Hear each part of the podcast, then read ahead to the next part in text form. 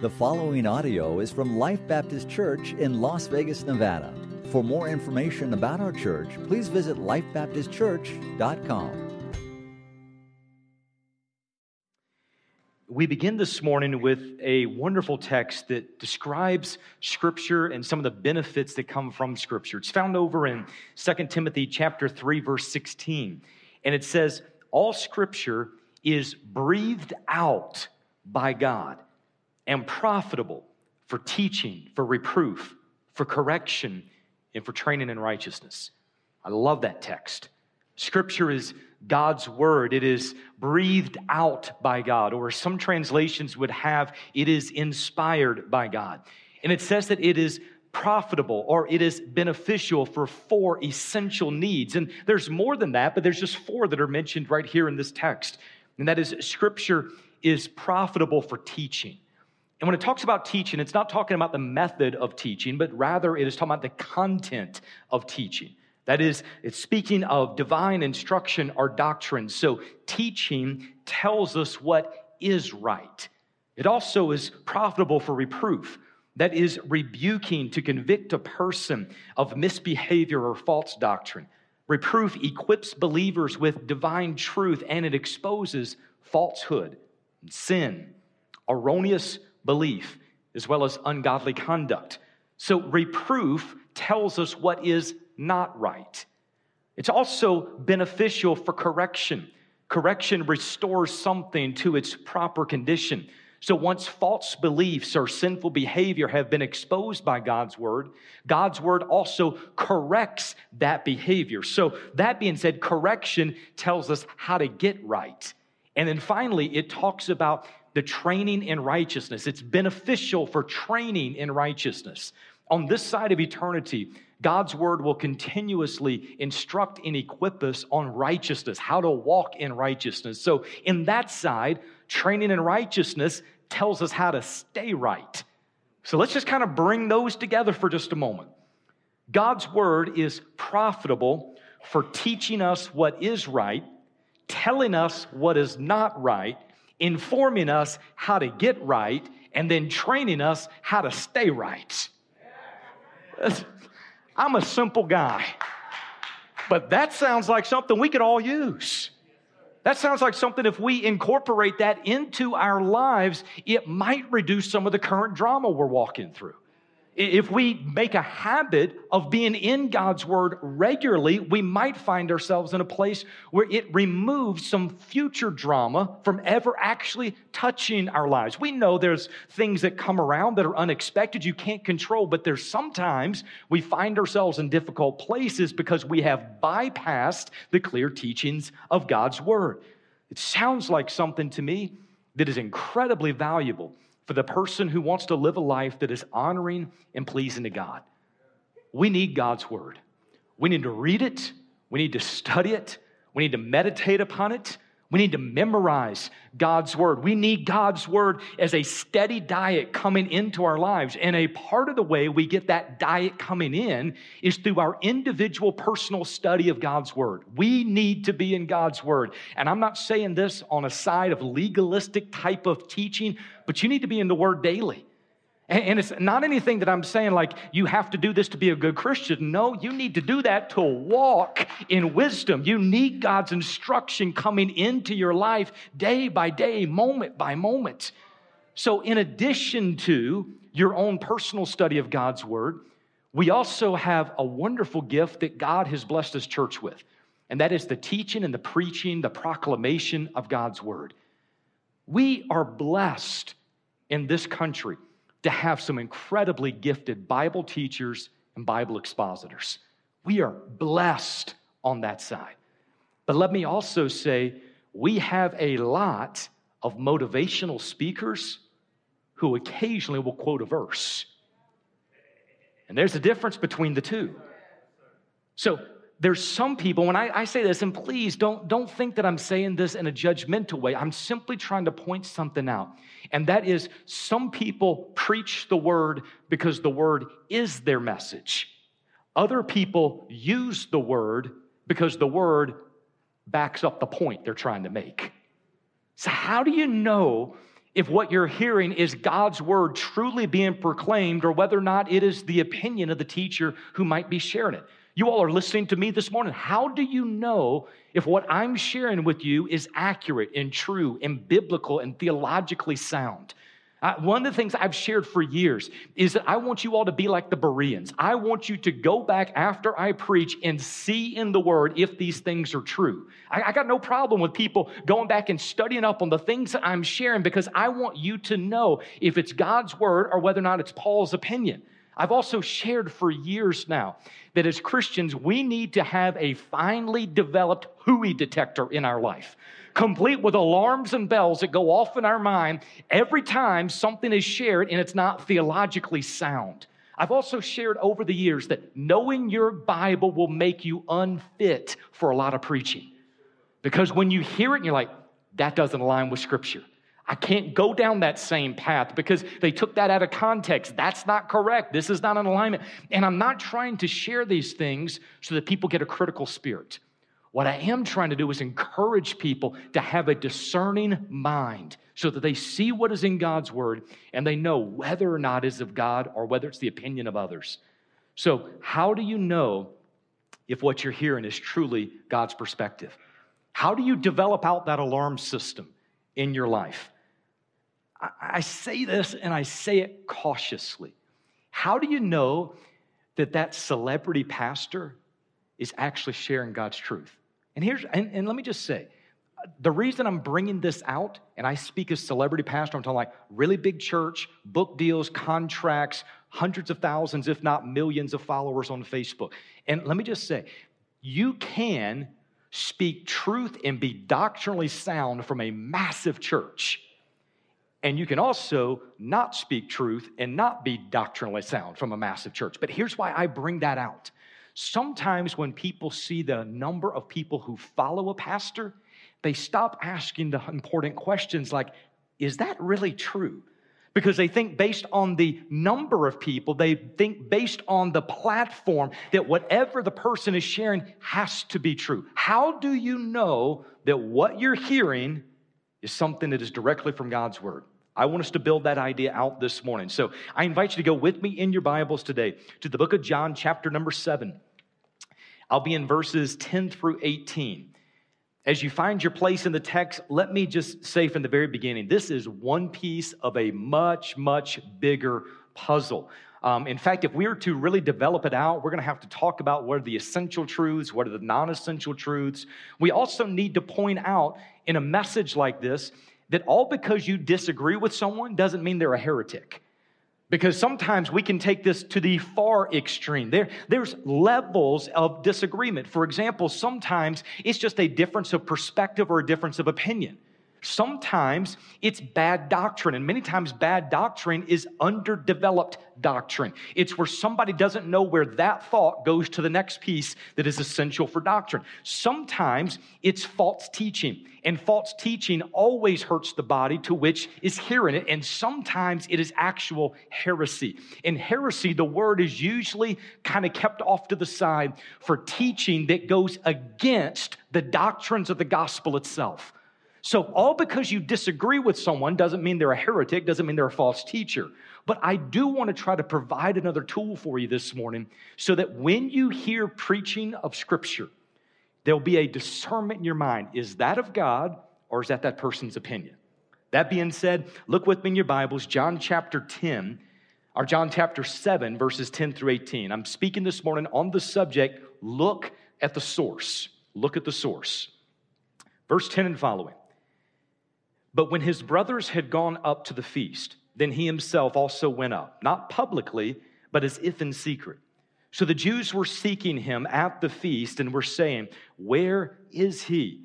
There was much grumbling among the crowds concerning him. Some were saying, He is a good man. Others were saying, No, on the contrary, he leads the people astray. Yet no one was speaking openly of him for fear of the Jews.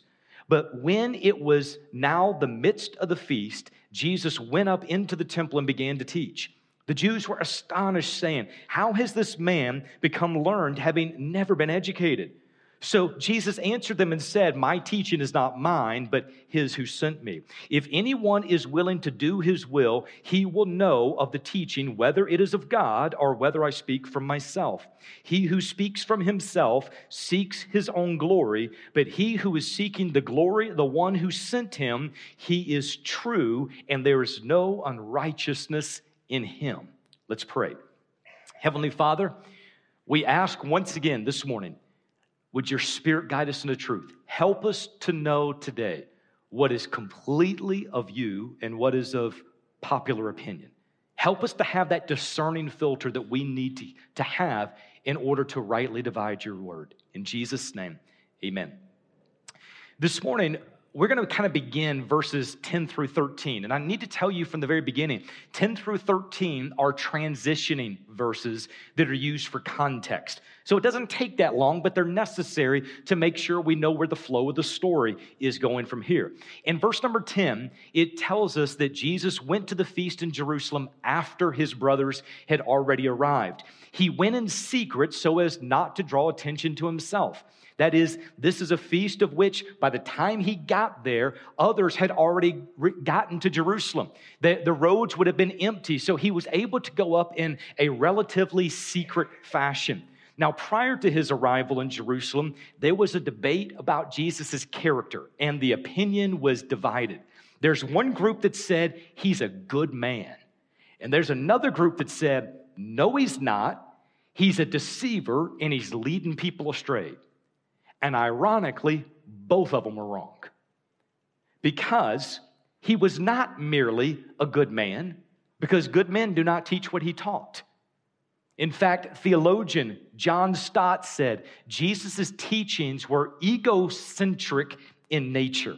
And that wasn't a derogatory term. What he was saying is his teachings kept pointing back to himself. Think for a moment about the I am statements.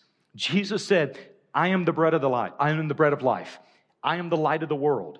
I am the gate. I am the way, the truth, and the life. His teachings kept pointing back to himself.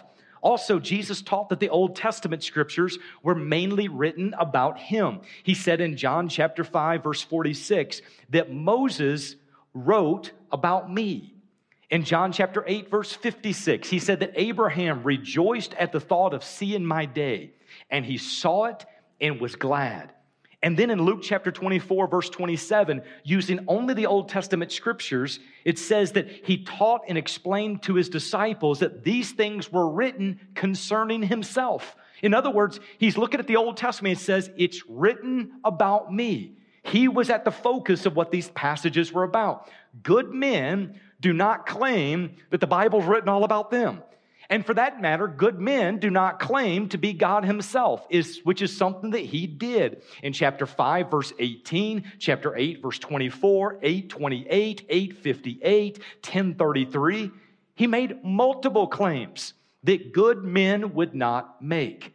Some of those other claims that took people by surprise, where he said that he came down from heaven, he's the Savior of the world, that he determines the destiny of people, that He's the source of eternal life, that He's one with the Father, that He has the power to raise the dead, that He is without sin, that He has all authority in heaven as well as on earth, that He has authority to forgive sins, He has the authority to answer prayer. He even said he's greater than the temple, he's greater than Jonah, he's greater than Solomon, he's greater than Jacob, and he's greater than Abraham. He said that he is the Messiah and he claimed to be the Son of God. Good people don't make those kind of claims. Now, this is a, a text that's out of Mere Christianity. C.S. Lewis is the author. It's been used many, many times, but it so encapsulates exactly this thought. Here's what he said a man who was merely a man and said the sort of things that Jesus said would not be a great moral teacher. He would be either a lunatic on the level of the man who says he's a poached egg, or else he would be the devil of hell. You must make your choice. Either this man was and is the Son of God, or else a madman or something worse. You can shut him up for a fool. You can spit at him and kill him as a demon, or you can fall at his feet and call him Lord and God. But let us not come with this patronizing nonsense about him being a great human teacher. He has not left that open to us. Man, that concept is so clearly written out in what C.S. Lewis described, but it's also seen in how Jesus taught. Jesus wasn't merely a good man, and he also wasn't someone who led other people astray. Deceivers do not perform self authenticating miracles to back up their message, and that's exactly what Jesus constantly did. Now, while the authorities rejected Jesus, the Sanhedrin, which was the legal branch of Jewish life, had not rendered a formal judgment about him. As a result of that, the people were very nervous about speaking up about their opinion based on verse 13, because if they gave their opinion and it contradicted the official response, it could mean that they lost access to the synagogue, of which all Jewish life would flow from that. So, in a broad sense, this is in your notes, in a broad sense, verses 10 through 13 are about the character of the teacher. Who is he? And verses 14 through 18 are about the content of the teacher. Can he be trusted? Now, we're going to spend the lion's share of today's message in verses 14 through 18. Verse 14 tells us that Jesus arrived in the middle of the feast, which this particular feast would have lasted right around a week. So maybe at day three, day four, sometime around then is when Jesus arrives at this feast. And when he showed up, he began to teach in the temple. Now, it's the first time we see the word teach show up in verse 14.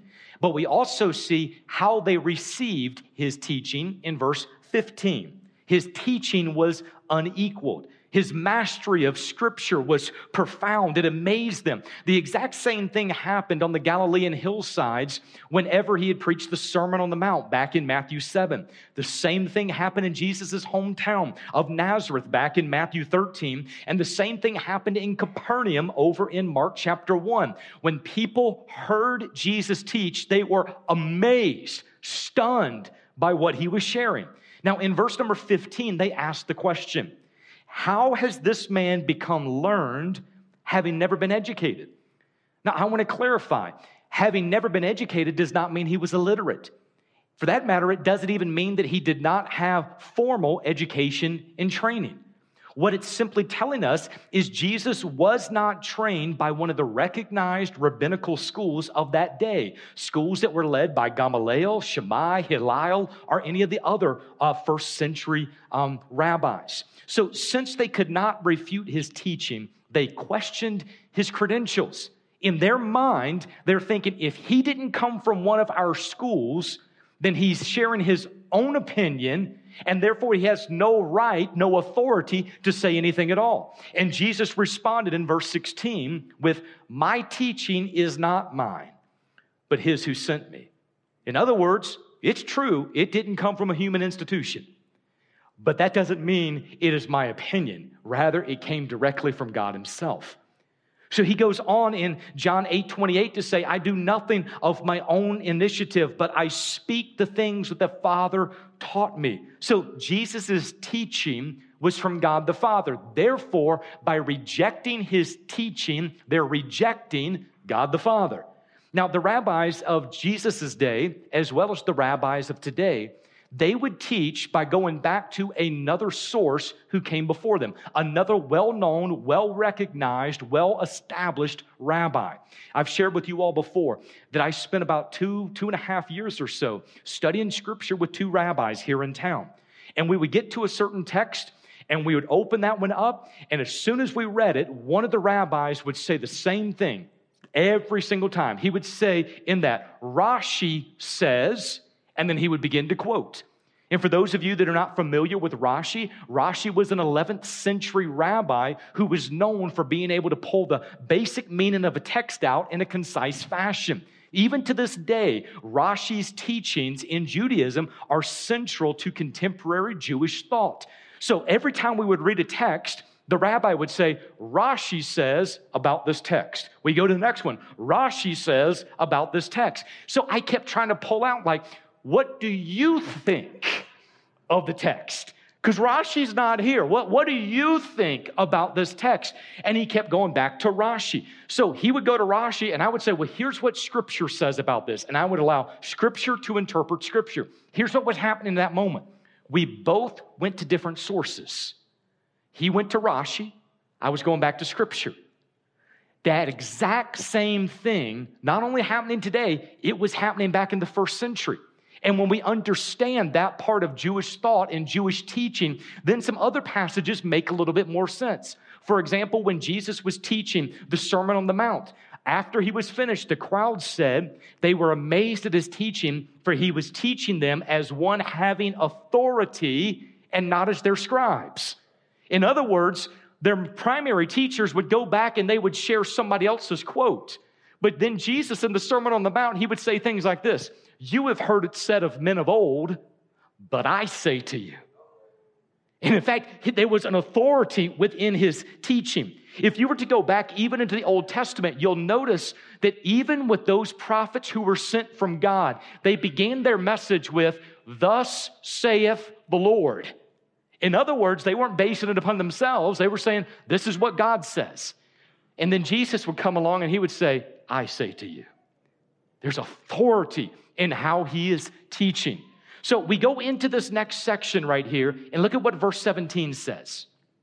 Jesus speaking, he said, If anyone is willing to do his will, he will know of the teaching, whether it is of God or whether I speak from myself.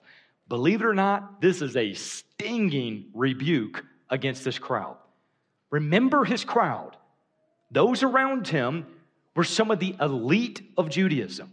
Those who were questioning him were some of those who were steeped in a very rich Jewish tradition of which they prided themselves in doing the right thing and knowing the right truth. And here's what Jesus says If you did God's will, you would recognize God's truth. Did you see it in the text? If anyone is willing to do his will, he will know he will know if the teaching is whether it is of God or whether or not it is from myself. His logic is very basic. Those who know God as the ultimate source of truth have no trouble spotting truth when it's taught. Those who know truth don't care about the credentials of the one speaking as long as they're speaking truth. But it doesn't matter how many credentials someone has if they're not speaking truth. Those who love truth and know truth and know God, they say, mm, I can't go with you on that. So here's what I'm trying to show you there is an amazing parallel for your life and my life in this, and that is further knowledge is based on current obedience. Do you want further knowledge? Do you want to grow in your understanding? Do you want to be able to discern truth? If that is your heart, then it comes back to are you willing to obey what he's already showed you? When I talk to Christians, sometimes they're talking about their devotional time and they'll say, Paul, it doesn't seem like God's teaching me anything new. Like I read and I recognize the words and, and it's, it's okay, but I'm not growing. I'm not gaining anything out of it. And it's gone on for weeks and sometimes months. I don't, I, I can't tell you the last time I learned something new. And from their perspective, many times the prayer is, God, teach me something new. To which God's response might be, obey what I've already told you. In other words, what's the point in giving you something else that you're not going to actually obey? So th- that idea is coming out in here. If you'll remember, all the way back in the Garden of Eden, Satan comes to Adam and Eve and says, I will give you knowledge based on disobedience. Genesis chapter 3, verse 5. In this text, Jesus is saying, I'll give you knowledge, but it's based on obedience. If you would, look over real quick, John chapter 14, in verse number 21. Just something to kind of put along with that. Here's what Jesus said He who has my commandments and keeps them, that's the obedience piece, is the one who loves me. And he who loves me will be loved by my Father. And here it is. And I will love him and will disclose myself to him. I will reveal myself to him. I will show myself to him. I will help him to understand me. In other words, If you're willing to obey, he says, Man, I'll show you who I am. There is a direct link between our further knowledge and our current obedience. Spiritual understanding is not produced solely by learning facts or learning procedures. Rather, it depends on obedience to known truth. Obedience to God's known truth will develop discernment between falsehood and what is right. Look at verse 18. He who speaks from himself seeks his own glory, but he who is seeking the glory of the one who sent him, he is true, and there is no unrighteousness in him. There are at least two characteristics of every false teacher and every would be Messiah who is out there. First, he speaks of himself, that is, on his own authority and not God's. And second, he seeks his own glory and not God's. Those two things are true of every false teacher, every false prophet, every would be Messiah. False prophets, false teachers, they give their own thoughts so that they can gather a crowd and so that they have personal gain. Their goal is not to feed the flock, their goal is to fleece the flock. They're trying to get something out of them. And the Apostle Paul warned us about this crowd. He said that these false teachers are slaves, not of our Lord Christ, but of their own appetites. Romans 16, 18, who are guilty of teaching things that they should not teach for the sake of sordid gain. Titus chapter 1, verse 11. Now compare that with Jesus. Jesus never sought his own glory based on chapter 5, verse 41. According to our stories of Jesus, it said he did not come to be served, but to serve and to give his life as a ransom for many. Matthew chapter 20. False teachers are materialistic, but it says the Son of Man didn't even have a place to lay his head. Luke 9 58. False teachers are self seeking and they're demanding. And yet, Jesus lived a life and a ministry of serving people and caring for people and loving people and serving and ministering to them deeply. So, take that story as the backdrop. And now let's develop out in the last seven to eight minutes what your key truth of the morning is. How do you know if what you're hearing is man centered ideas or God centered truth? Here's your big truth Bible teaching has God as the source, our good as a gift, and God's glory as the goal. Bible teaching has God as the source, our good as a gift, and God's glory as the goal. Now, we're going to break down that statement in small little chunks and the first part of that is Bible teaching has God as the source. We have to look to the source. We have to go back to the source. Everything flows from the source. And when the source upstream is bad, then the flow downstream is never good. You got to go back to the source. So in this text, you find that the crowd could not figure out Jesus' source. They knew that what he was saying was profound. But they're like, who's he quoting? What rabbi is he referring to? Where did he get this education? Because we know he didn't go to one of our schools, to which Jesus comes back and he says, My teaching is not mine, but his who sent me. In other words, God the Father is the source. And then he gives us a warning in verse number 18 He who speaks from himself. In other words, he who speaks from himself as his own source seeks his own glory. Write this off to the side somewhere. When self is the source, glory is the goal. When self is the source, glory is the goal. Bible teaching has God as the source. So ask some of these questions when you're hearing teaching going on. That is, is the person teaching the Bible or are they using the Bible to make their point? Is this person allowing Scripture to interpret Scripture? Is this individual holding to scriptural authority, or do they vacillate in their perspective based on the latest trends and the latest research and the latest societal whims? Whenever you hear somebody say something like this, this is what the Bible says. But today, research has taught us let alarm bells go off in your mind. Because what they just said is, I recognize this is in the Bible, but what I'm hearing out of research trumps that as a source of truth. We've now grown since the Bible was written. We now know more since the Bible was written. Here's the latest research. Let alarm bells go off in your mind. The Word of God is the Word of God. Let God be true and every man a liar. Just preach the Word. Now, Bible teaching has God as the source and our good as a gift. Now, how are we defining good in this context?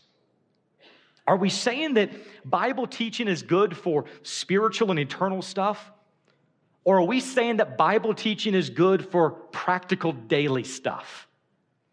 Yes. It's good for both. It doesn't matter whether or not you're talking about eternal matters or you're talking about what's happening this afternoon. It's good for both.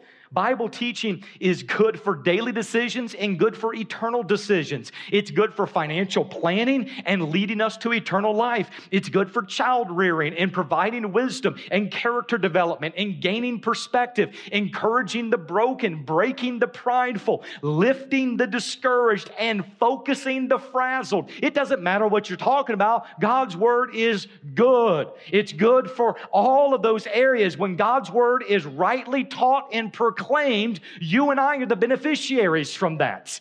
Now remember our first text, 2 Timothy 3:16, where it told us God's word is profitable for, it is beneficial for, it's good for, and it gave us four key ideas. And that is it's good for teaching us what is right and telling us what is not right and informing us how to get right and training us how to stay right. It's good for all of those things. If you've got no other incentive to study God's word, let your incentive be that we know life is better when it's lived according to God's design. And it's as you study His Word that you recognize His design. He created us, and He knows us, and He loves us, and His Word leads to human flourishing. Here's the last part Bible teaching has God as the source, our good as a gift, and God's glory as the goal. Where does the teaching lead people? What's the ultimate goal behind a person sharing a message? Whenever there is a message being taught or proclaimed, where is the focus? Is the focus on you and I, or is the focus on God? Is the goal here so that you and I can get ours. Like we can get all of our money, we can get our blessings, we can get our health, we can get all sorts of good stuff for us, or is the focus on God and His glory? Isaiah chapter 43, verse 7, listen to what God said of people. He says, Those whom I created for my glory, whom I formed and made. It also goes on by the psalmist to say that you have set your glory above the heavens, and the heavens declare the glory of God. Philippians 2, one of the famous texts that we always like to share, it talks about the fact that one day every knee will bow and every tongue will confess that Jesus Christ is Lord. Here it is to the glory, to the glory, to the glory of God the Father. It's so that the Father is glorified. Revelation 4:11 it says the 24 elders they will say, "Worthy are you, O Lord and God, to receive glory and honor and power." The Bible is God's revelation of himself to humanity. He is the hero of the story. And the moment you and I turn it around so that we're at the center of the Bible as opposed to God God at the center of His Word, we're going to miss it because Jesus says, Those who come after me, let them deny themselves, take up their cross and follow me. Do you know one of the reasons why people don't like Bible preaching? Because it's not about them, it's about God, it's about His glory. Do You know one of the reasons why people turn back when His Word is proclaimed at the hard moments? Because proclaiming his word is going to mean that he's calling us to sacrifice. He's calling us to give. He's calling us to serve. He's calling us to go. He's calling us, like some missionaries and some people around the world, to literally die for the sake of the gospel. And when you and I turn the story around where it's about us and not about him, we're not willing to walk in faith in those passages of scripture. Instead, we say, that's enough for me. You can build a crowd when you say it's all about you. And the crowd gets thinned out sometimes when you say, it's not about you, it's about Him. But can I tell you, when our perspective is right, listen, God walks with you through those difficult moments. You get into those times and you say, It's better than I ever imagined. Literally, I've had moments where I'm sitting with and teaching pastors, 750 pastors in the Middle East, some in Yemen, some in Saudi Arabia, some in other places in Egypt. I had one guy who walked in from one of those mess or one or for one of the services, and he had just watched one of his church members in a church of 15 people get beheaded in the public square because of his faith in Christ. And that man came in, and from the time the service started, started until late after the service. He was worshiping and he was praising God. And we were talking to him, and I asked him, How do you all do it? Under persecution, how do you do it? How do you live out your faith? And he looked at me and he says, I don't know how you do it. He said, We have to depend upon God. He says, God has to be our goal. He says, I feel sorry for you because you don't face the persecution we face. Listen, if the goal is about us, we will not walk in the hard places with God. But when the goal is about Him and about His glory, in that difficult moment, you can submit to God and say, God, I don't know what you're doing right now, but I submit to you. Be glorified through my life in this moment. Be glorified in my life through this decision. Be glorified in my life. Whatever I do, may it all point back to you. That's what Bible preaching does. So, Bible preaching it has a source, which is God. It's got a gift, which is our good. And it also leads us to a place in which God's glory is the goal. I said at the beginning, it all goes back to the source. When the source upstream is bad, the flow downstream is never good. But when the source upstream is God, then the flow downstream is always for our good and for His glory. Let's pray. Heavenly Father, we thank you, Lord, for your word. And we thank you for the fact that it's through the proclamation of your word, God, that you develop disciples who are not living for self, but God, we are walking in submission to you. We're not making it about us. We just keep walking saying, God, be glorified. God, I submit. Lord, I pray, I pray, I pray that you would give us a discerning mind, not a critical spirit, so that we throw stones at everybody who disagrees with us. But give us a discerning mind, God, so that we could recognize truth when it is proclaimed. God, help us to be people who walk in truth. We love you and we thank you. In Jesus' name, amen.